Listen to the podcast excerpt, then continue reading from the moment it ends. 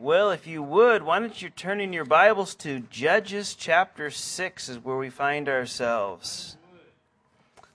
Judges chapter 6 as we continue through the Old Testament on Wednesday evening.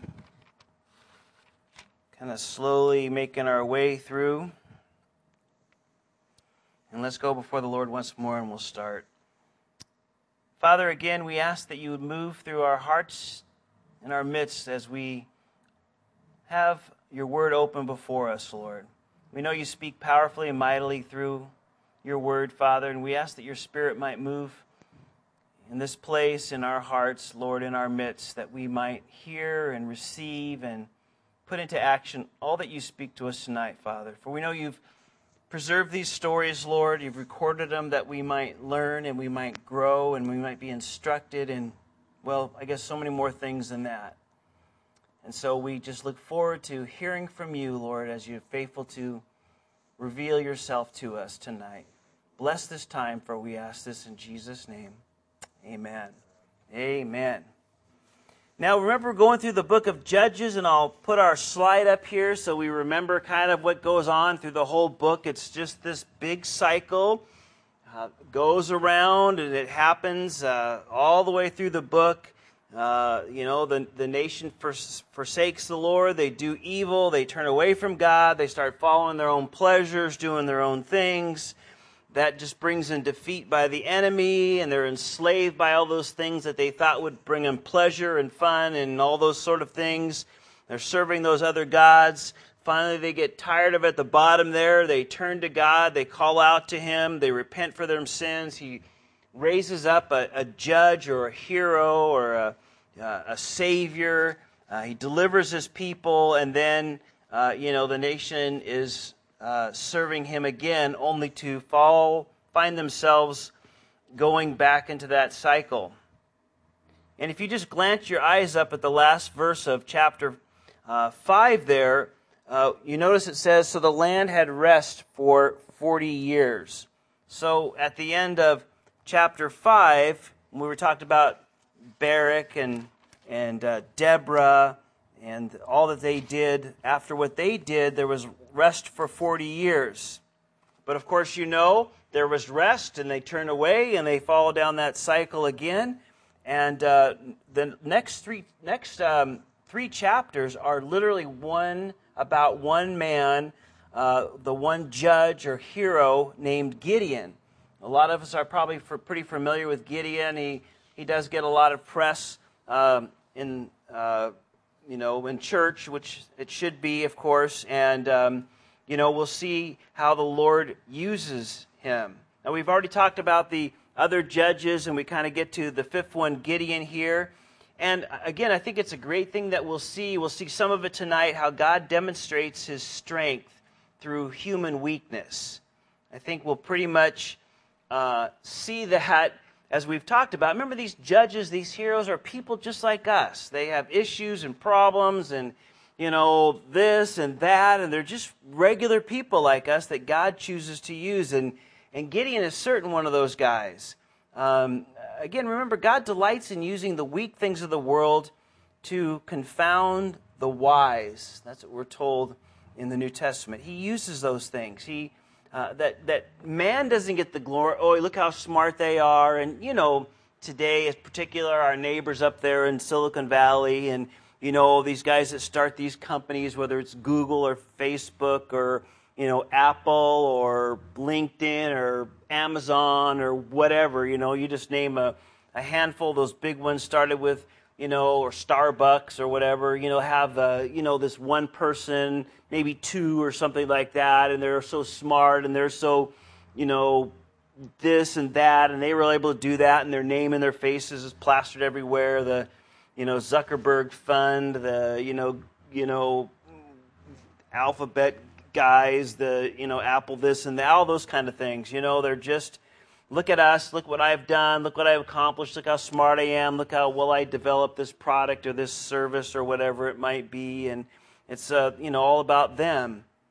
And the Bible, see, those are kind of people that are very difficult to be used by the Lord because they're so, so full of themselves and you know, what they can do and what they think they can accomplish in their own energy and their own intellect, their own way of this, that, you know, the Lord says, listen, I'll, I'll show my glory through this person. Because they'll look at that person and they go, what in the world is so special about them? They're nothing. And the Lord says, right. The person will say, right, I am. It's not me, it's the Lord working in and through me. That's what makes it great. And so, you know, humble, you feel like you can't, you know, do much and you're not much. Well, you know, you sound like maybe a perfect candidate to be used by the Lord. Gideon also makes a press in the Hebrews chapter 11, the great book of faith. Uh, he's the first one listed in the list of a few judges um, in the book of Hebrews for people with great faith, and Gideon lands his name in that list as well. Um, although we see him called as a person of great faith, um, we'll see that, you know, it, it sure doesn't look like that the way at the beginning. As a matter of fact, it looks like he has a very little faith at the beginning, and we'll see all that. But in the end, the Lord uh, uses what little there is there to do great things through this man. And he was really a guy that wavered in his faith, but he was a man of faith still who dared to trust the Lord. Now, before we start, we'll have to remember this that he was a farmer, he wasn't a trained warrior, and we'll see how wonderful his faith grows and how the Lord uses him. Not some leader, not some trained warrior. He's just a farmer. And God will use him great as we look at him in the next oh, few weeks and these three chapters we find him in. So let's read verse 1 of Judges chapter 6, and it says, And the children of Israel, of course, after the 40 years we just read, did evil in the sight of the Lord. So the Lord delivered them into the hand of Midian for seven years. And the hand of Midian prevailed against Israel because of the Midianites. The children of Israel made for themselves the dens, the caves, and the strongholds uh, which are in the mountains. So again, remember the cycle. They're serving God for 40 years and they start thinking, oh, everything's okay. Let's just do our own thing. Let's head in this direction. Let's do this. And eventually, the Lord says, listen, if you want to chase after those things, you know, this is kind of the natural outcome. And they start heading into this heap of trouble. Uh, again, the Lord will allow us to do our own thing for a season. He's like, okay, if that's what you want, but it's really going to bring heartache. It's really going to bring disaster. It's going to bring problems. And, again, it, it got so bad that, well, you know, maybe here's a little picture of it, but it tells us there that, you know, they couldn't even live in their own homes.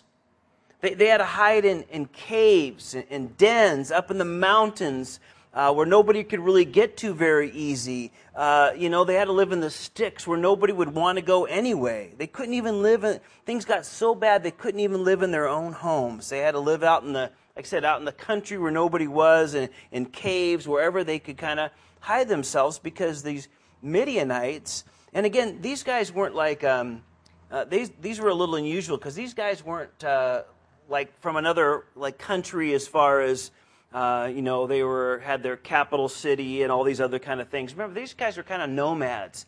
You know, they kind of traveled around and just had raiding parties and took what they needed, and they kind of wandered around everywhere. And if they had enough ability to take advantage of a group of people or a nation or or small groups of people, they would certainly do that.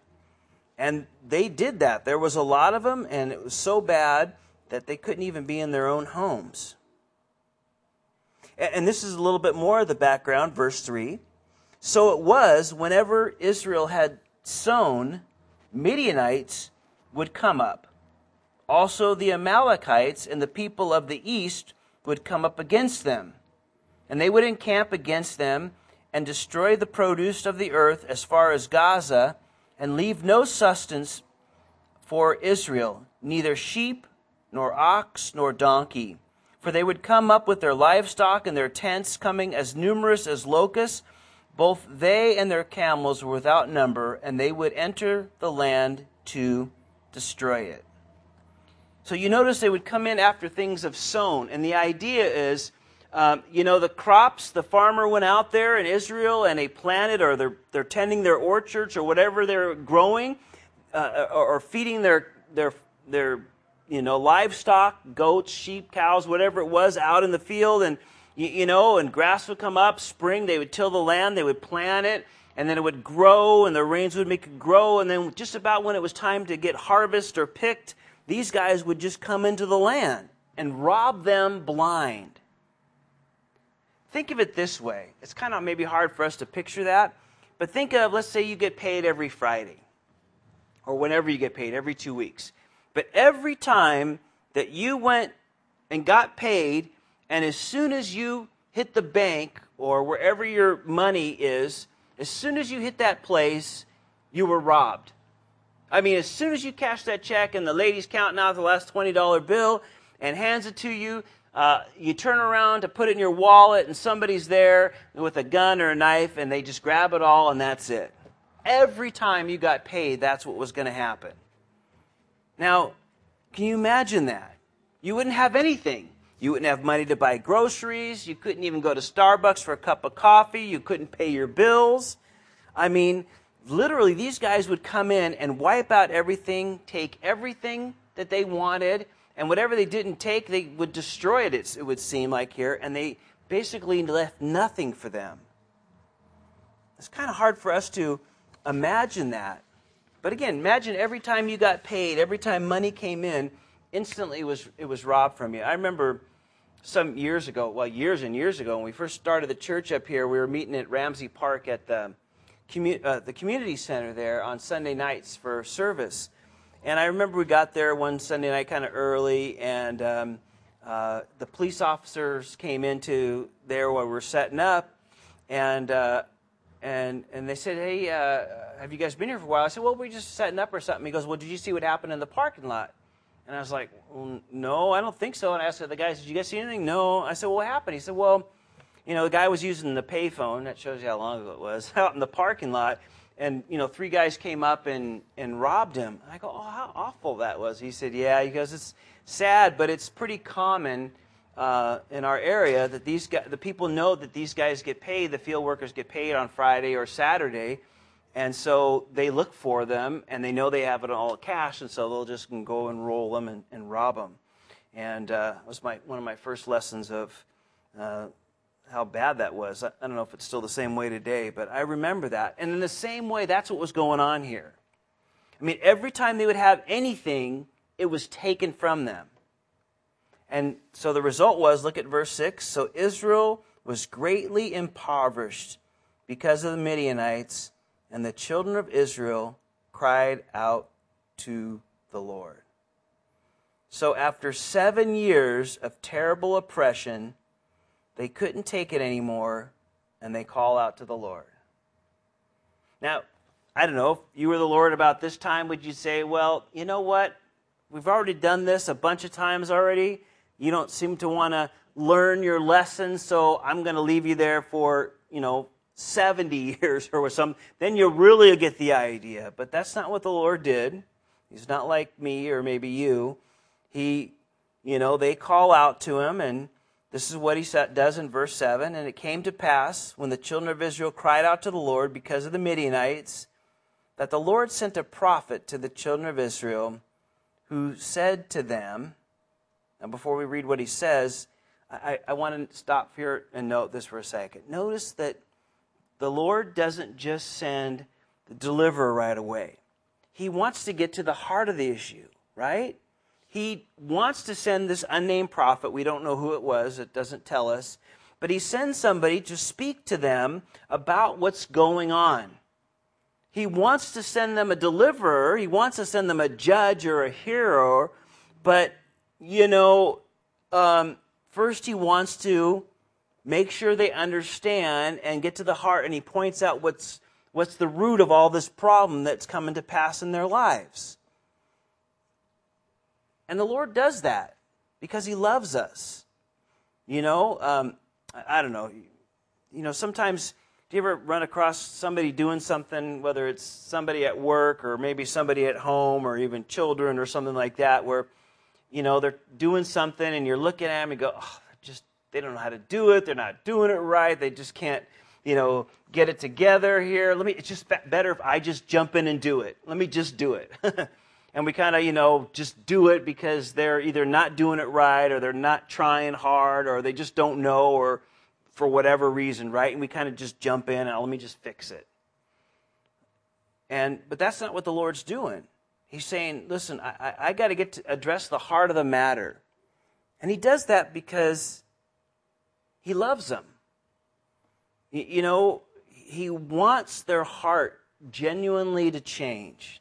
And so he sends this prophet and he says to them, Thus says the Lord God of Israel, I brought you up from Egypt, I brought you out of the house of bondage, and I delivered you out of the hand of the Egyptians and out of the hand of all who have oppressed you, and drove them out before you and gave you their land.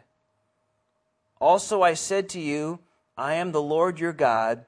Do not fear the gods of the Amorites in those land in whose land you dwell, but you have not obeyed my voice.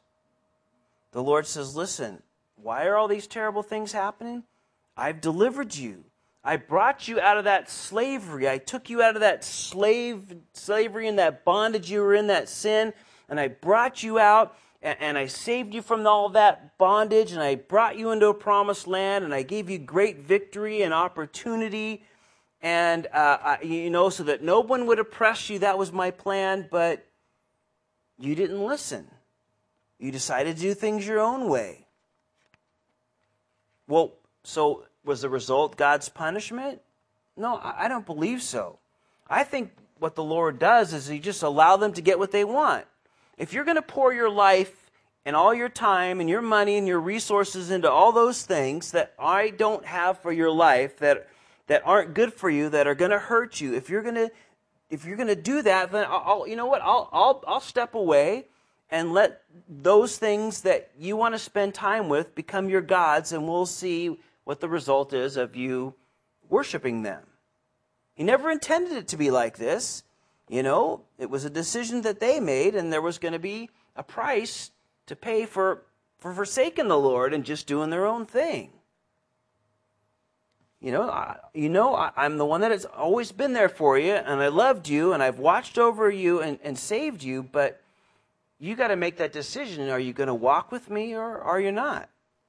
And if you choose to walk with something else, then that's just kind of the way things go. Because, well, we know, you know, I always like that example of Job. Because you say, well, how bad is the enemy and the devil and all that's around him and in this world? And I always look at Job because remember, you know, the Lord talked about Job, he's great, and then Job accused, ah, if you just if you just take away all the stuff, you just bless him so much. If you take away all the blessings of Job, he'll he'll curse you to your face. And the Lord says, No, he won't. Uh, he says, Go ahead, you, you you know, watch, he won't. And you know, instantly it seems like he leaves the presence of the Lord, and when that sentence finishes, you know, he's already got his minions dispatched, or however he does it, and instantly you know, everything is ruined for Job. Remember, first the people, person comes in, hey, there was a big tornado and wiped out all your, your family in the house, and, and yeah, some robbers came down, took all of this, and this happened, the fire came down, and this all got, you know, instantly things just, how quickly he wants to destroy lives. I get that great picture when you see that in Job here, and, and the Lord says, listen, that's what the enemy always wants to do, and that's where these things point, and that's where these things leave. It's, it leaves you robbed and destroyed and enslaved. And I don't want that for you. So he gives him that message and reminds him that. And the scene changes in verse 11. Now the angel of the Lord came and sat under a terebinth tree, which is in Ophrah, which belongs to uh, which belonged to Joash, uh, uh, Abiezrite, uh, while his son Gideon threshed wheat in the winepress in order to hide from the Midianites. Now, Ophrah means dusty, by the way. It doesn't mean TV host. so here's Gideon. You know, he's down here by this tree, and the angel of the Lord was there, and he's threshing wheat in a wine press. Now, here's a picture of, of some, some ladies, what they're doing today in, in India, threshing wheat. And um, so again, think of threshing wheat as this. Now, if you look at this picture, you can see the wheat here, but if you look around here, I'm sorry, you see all the the stalks and and then they beat it and then the wheat, all the kernels are falling down here along that drum there. so the wheat's heavier, so they're beating it against it and flanging it up there to get the wheat to, to come off there. And if you would, that's what Gideon is doing. Um, think of it maybe this way, it's easier to think of. Think of like a peanut, you know, like a peanut shell. Like you ever break peanuts at the ballpark or whatever. You know, you, you break open the peanut shell and you eat the peanuts out. Well, kind of think of the wheat as having a, a husk around it, like the shell on a peanut, if you would. It's not as not as big and meaty as that is, but that's this kind of idea. And the, the wheat grain is on the inside of it.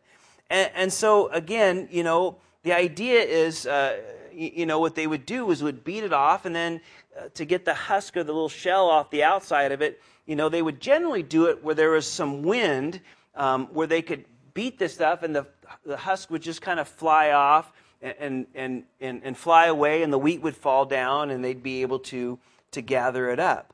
But here, Gideon is doing it in a wine press. Now, what makes that funny is normally, you know, with grapes, on the other hand, when you wanted to squeeze them into, you know, uh, uh, and make them out of juice, you know, you would want that lower. So you would take, you know, your grapes and you'd bring it and you'd drop them in there and you'd make it lower and you would you would tend tend to press things that way. You could just dump it in, and so he's threshing the wheat in a place where normally grapes would be. Now, why am I saying all this? What, what's so uh, different about this is he's doing it pretty smart in the sense that he knows that these Midianites are in, in town. And um, here's a, a, picture of the wheat and the, the little wheat uh, kernels up at the top there to give you some idea.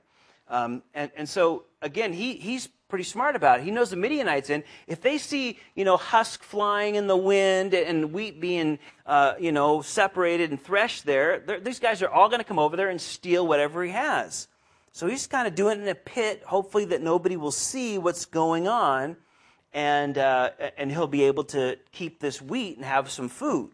So he's pretty smart in doing that, and he's down there doing that, and then Verse 12 says, And the angel of the Lord appeared to him and said to him, The Lord is with you, you mighty man of valor.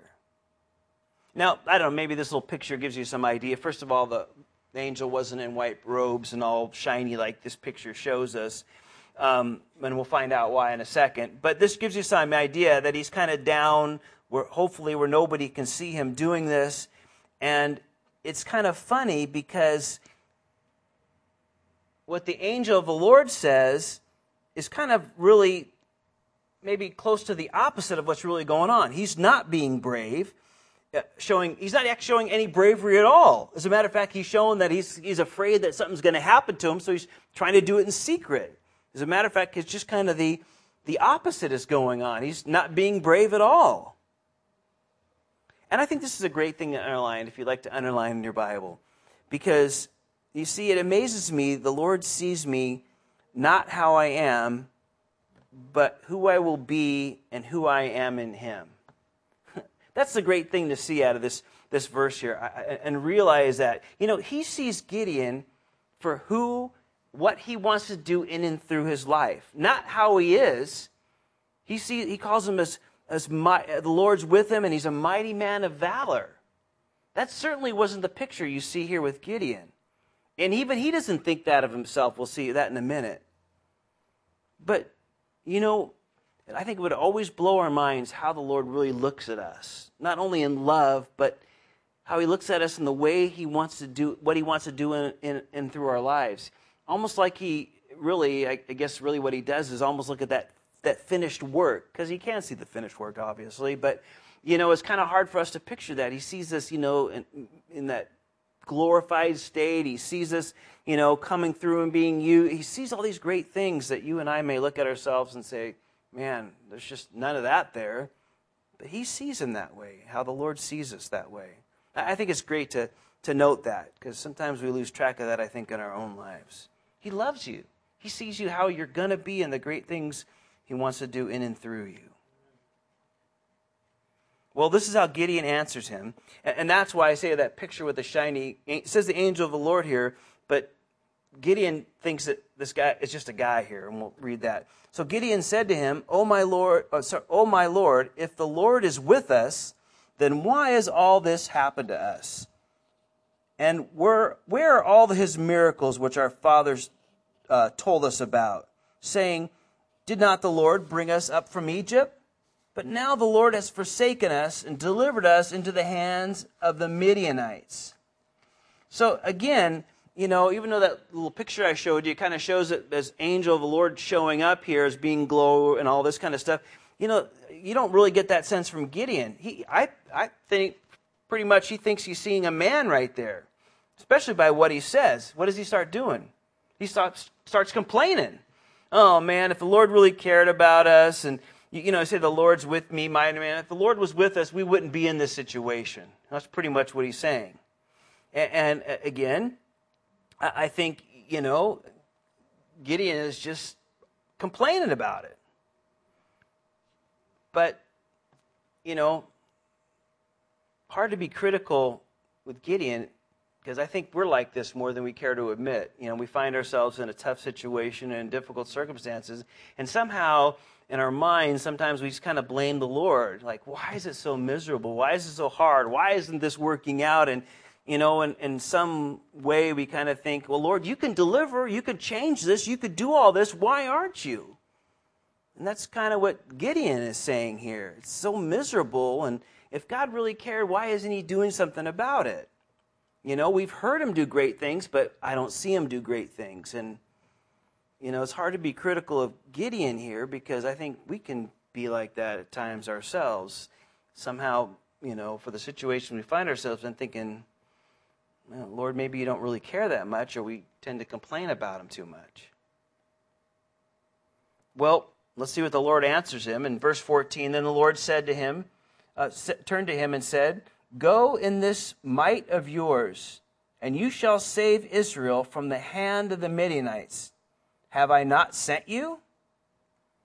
Now, I like this because the Lord doesn't answer his why question. Well, why isn't this happening? And why is the Lord not doing anything? I mean, he's done work in the past. We've heard that, but why isn't he doing it now? He just tells him what he needs to do. Gideon, this is what the Lord has for you. And I think the Lord does that at times in our lives as well, probably a, a lot of the time. You know, he, he doesn't choose to answer the why questions in our life. He just tells us this is what you need to do right now. And in the right time, He will bring things to pass.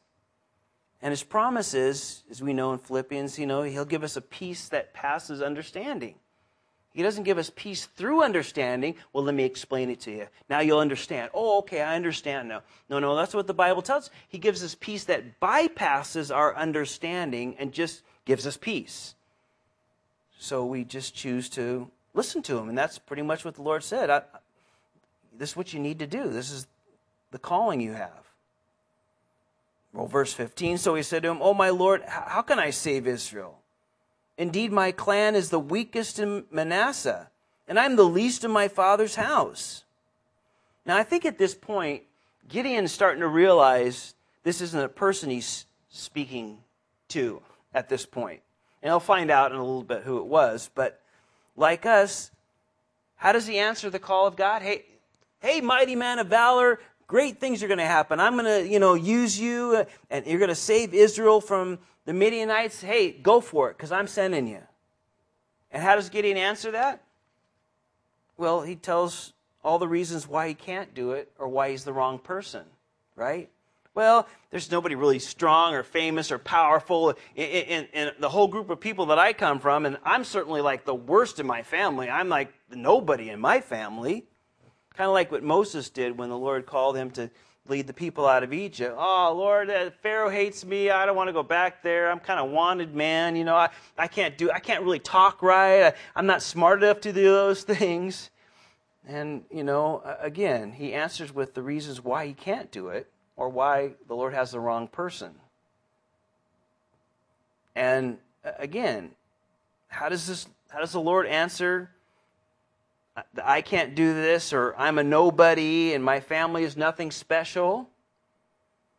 Well, verse 16, the Lord said to him, Surely I will be with you, and you shall defeat the Midianites as one man you know, I can't do this. I'm nobody special. My family is nothing. Do you ever feel the same way that way? I'm nothing special. I kind of just barely hold it together. You know, there's nothing, you know, great about this. I have all these issues and problems and this and this and that and that and whatever. Well, let me remind you again what 1 Corinthians 1 27 says. But God has chosen the foolish things of the world to put to shame the wise. And God has chosen the weak things of the world to put to shame the things which are mighty. See, the Lord wants to use those things as we talked about earlier. You feel the same way? I really am not equipped. I'm not that smart. I don't have that kind of connection. I don't have that kind of abilities. I'm just not. Well, again, I think that makes you a perfect candidate to be used by God. The Lord says, listen, I'm not looking for the right qualified person. I'm looking for the available person that wants to just be used by me, the Lord would say in our lives today. And you're not qualified, not looking for qualified applicants. I'm looking for open hearts that are willing to allow me to do great work through their lives. That, that's the qualification that He's looking for. You feel this way, that you're nothing? Perfect candidate to be used by God. Well, now Gideon's complained. He's given excuses why he can't. But now something new is happening. So, verse 17 of Judges chapter 6 Then he said to him, If now I have found favor in your sight, then show me a sign that is you who talked with me. Do not depart from here, I pray, until I have come to you and bring out my offering and set it before you. And he said, I will wait until you come back.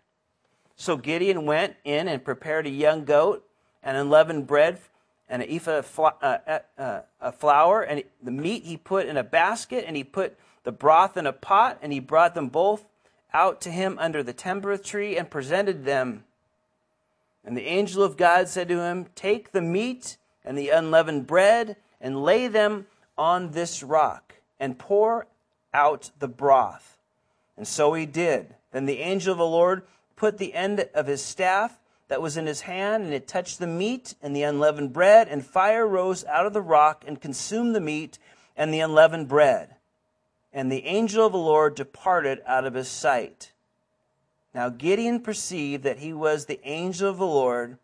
So Gideon said, Alas, O Lord God, for I have seen the angel of the Lord face to face. Then the Lord said to him, Peace be with you. Do not fear. You shall not die.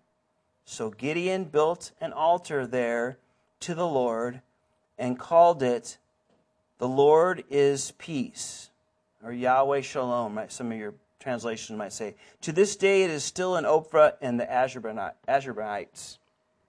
And, and so, again, you, you, know, we know it was more than just the angel. Now, the angel of the Lord in the Old Testament doesn't always mean it, it's the, you know, uh, Jesus coming before the babe in Bethlehem.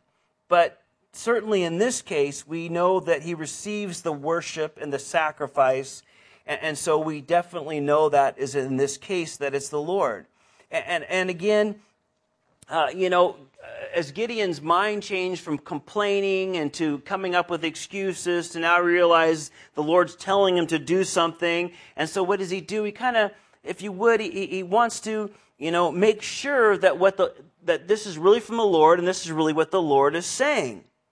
And so he says, well, let me just bring you this offering. Let me bring you this sacrifice. And when he does that again, you know, maybe here's a little picture of it or something like that. He puts it on this rock as instructed, pours the broth over, puts the, the, the, the uncooked, you know, unleavened bread there, and all of a sudden he touches it, the thing flares up and burns it all, and the, uh, and the angel of the Lord takes off. And, and uh, again, um, you know, he, he realizes, okay, wow, this was the Lord I was actually talking to even after complaining and saying how much I'm nobody and I can't do this and you got the wrong guy, I realized I came face to face, you know, with the angel of the Lord, and man, I, I, I'm going to die. And of course, the Lord gives him comfort and answers him, No, you're not.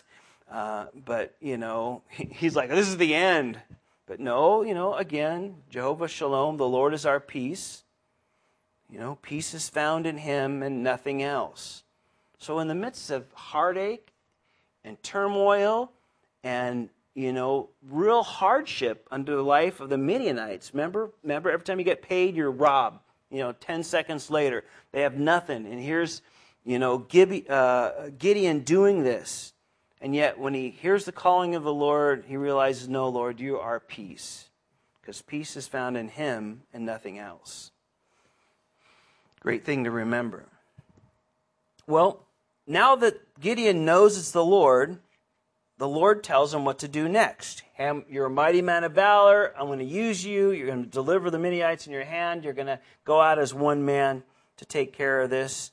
And the Lord tell him, Now it came to pass the same night that the Lord said to him. So remember, this happened during the day, and now the Lord didn't give him exactly what he needed to do. He comes back that night and now gives him the instruction. And he tells him this. This is the first thing you need to do before you have victory over the Midianites. First things first.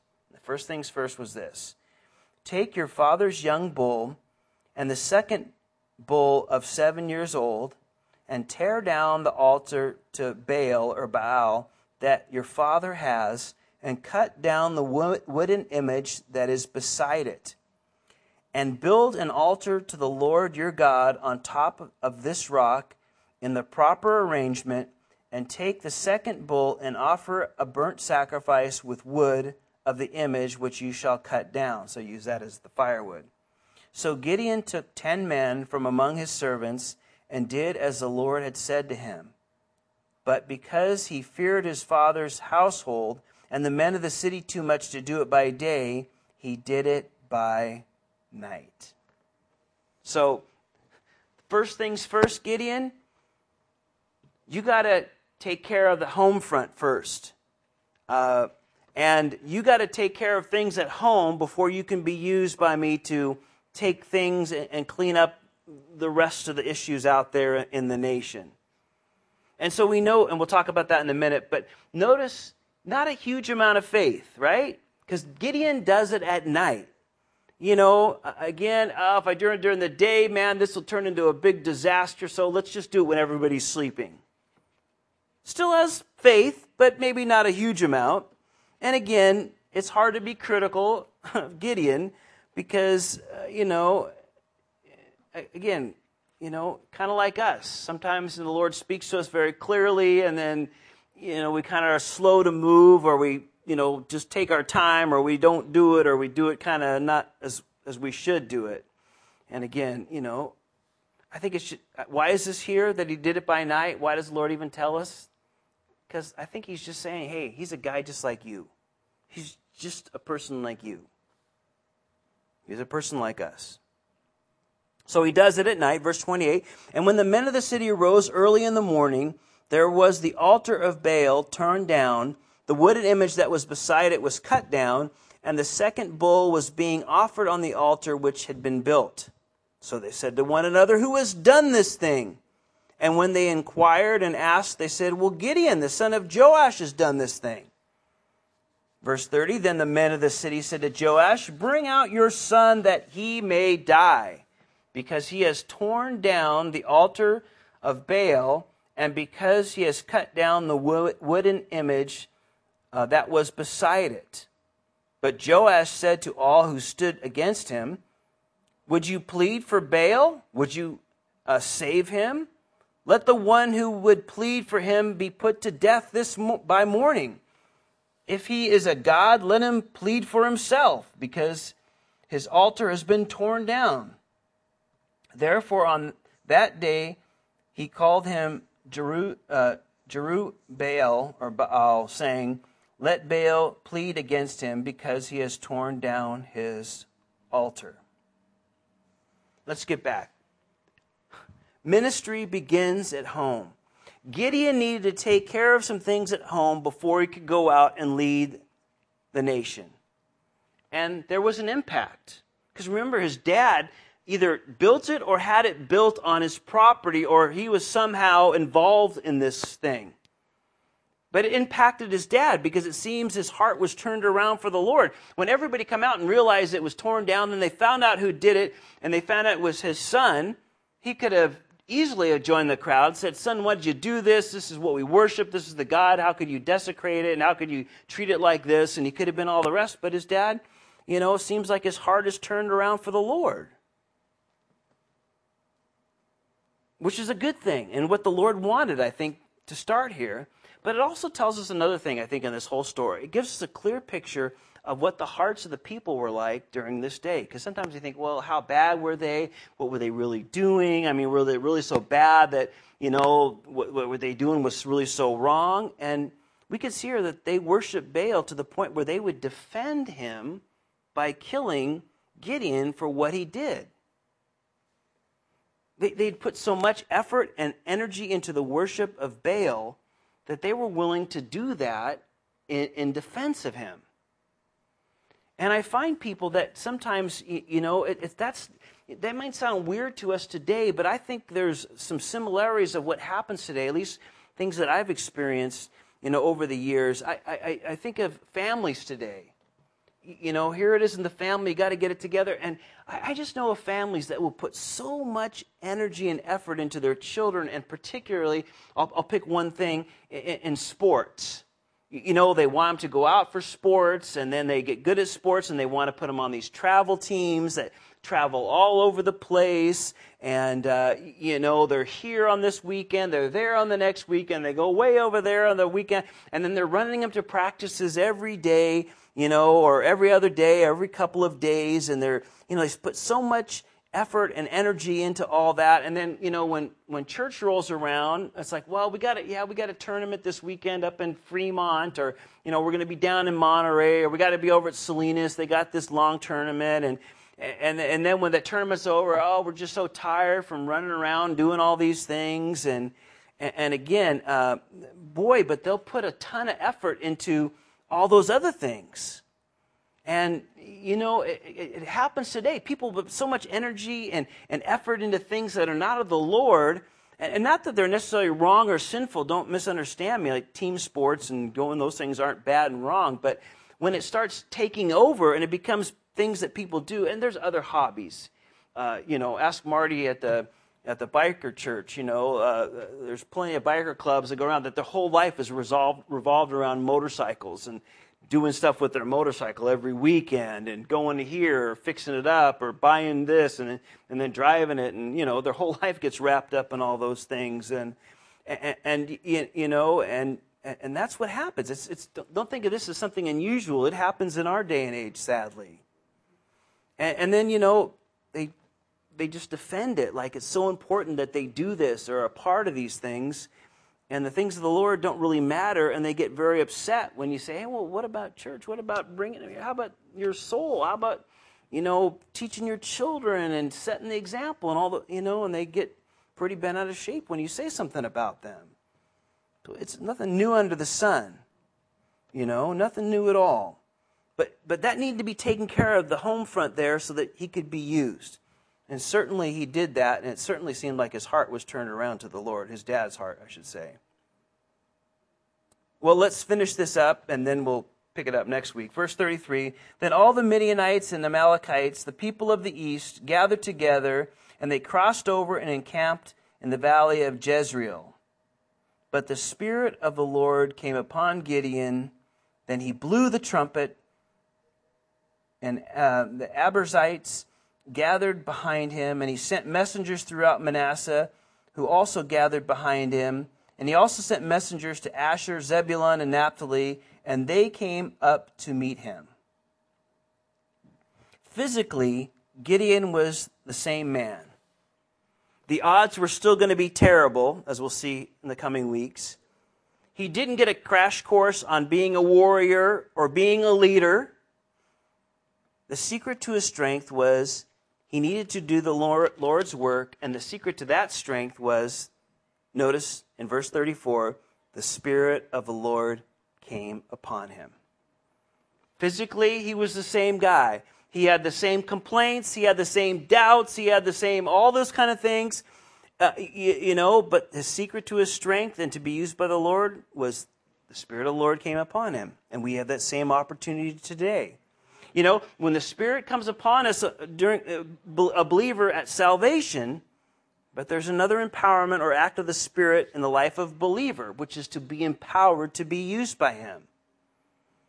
And again, um, that's the qualification a willing heart, one open to use the Lord. The Spirit of the Lord empowers a person to do His will, all they need. Again, odds didn't change. He wasn't, you know, uh, got a new personality, didn't get a crash course on being a warrior, warrior or a leader of a nation or any of that. Not at all. Just the Spirit of the Lord came upon him. And then all these other guys saw that and they rallied around him. And I think these last few verses, which we'll, we'll finish up here real quick, you know, caused something to happen. So he, the Spirit of the Lord comes on him, he's going to do it, and then, you know, he puts the call out, and then the people are answering the call. And all of a sudden, all these warriors and all these people, well, some were warriors, some were just people, came to, to, to answer the call to, to fight against the Midianites here. And then all of a sudden, Gideon sees all these people, and I think he gets a little bit nervous or maybe a little afraid. Wow, this is really happening. And so the last few verses, let's read it. Uh, so Gideon said to God, If you save Israel by my hand, as you have said, look, I shall put a fleece of wool on the threshing floor. And if the dew on the fleece only, and it is dry all on the ground, then you shall know that you will save Israel by my hand, as you have said. And it was so. And so he rose up early the next morning and squeezed the, uh, the fleece together, and he wrung out dew out of the fleece a bowl full of water. And then Gideon said to God, Do not be angry with me, but let me speak just once more. Let me test, I pray, just once more that the fleece, uh, with the fleece. Let it now be dry on the fleece, but all, but on all the ground let there be dew. God did so that night, and the, it was dry on the fleece only, but there was dew all on the ground. So again, you know, he sees all this and he says, Lord, I just want to make sure this is really what you want me to do. And, and so he says, hey, listen, I'm going to put this ball of uh, this cloth out, a towel out, we'd say today. And Lord, let that be wet, but the ground, ground be dry. And so the Lord answered that prayer. In the morning, he wrings out, you know, a bowl full of water and everything else is dry. And he said, well, Lord, the next day, can that be dry and everything else be wet? And sure enough, he goes out in the morning, everything's all wet, the dew like around our, our houses here and he touches that cloth, that thing of ball of wool or whatever, and, and it's sure enough, it's sure dry. And so the Lord answers him. Again, uh, God was, even though his faith seemed to be a little less and a little less and a little less, the Lord is faithful, uh, you know, and it's not critical here of him, by the way. He doesn't say, Gideon, you shouldn't have done that, and he does answer it. And uh, again, uh, that, that Gideon might be encouraged to continue on and do the work that the Lord's called him to do. And we'll find out more next time. Let's pray. Father, we thank you again for the stories we've learned tonight, or things we learned tonight in the story of Gideon that we've just kind of began, Lord. And we ask that you would move through our hearts and our midst, Lord, realizing that we're, we're Gideons in our own right. We're just the regular people, Lord. But you use regular people in an extraordinary way, not because we're so extraordinary, it's because you're an extraordinary and wonderful God who wants to bless and use us.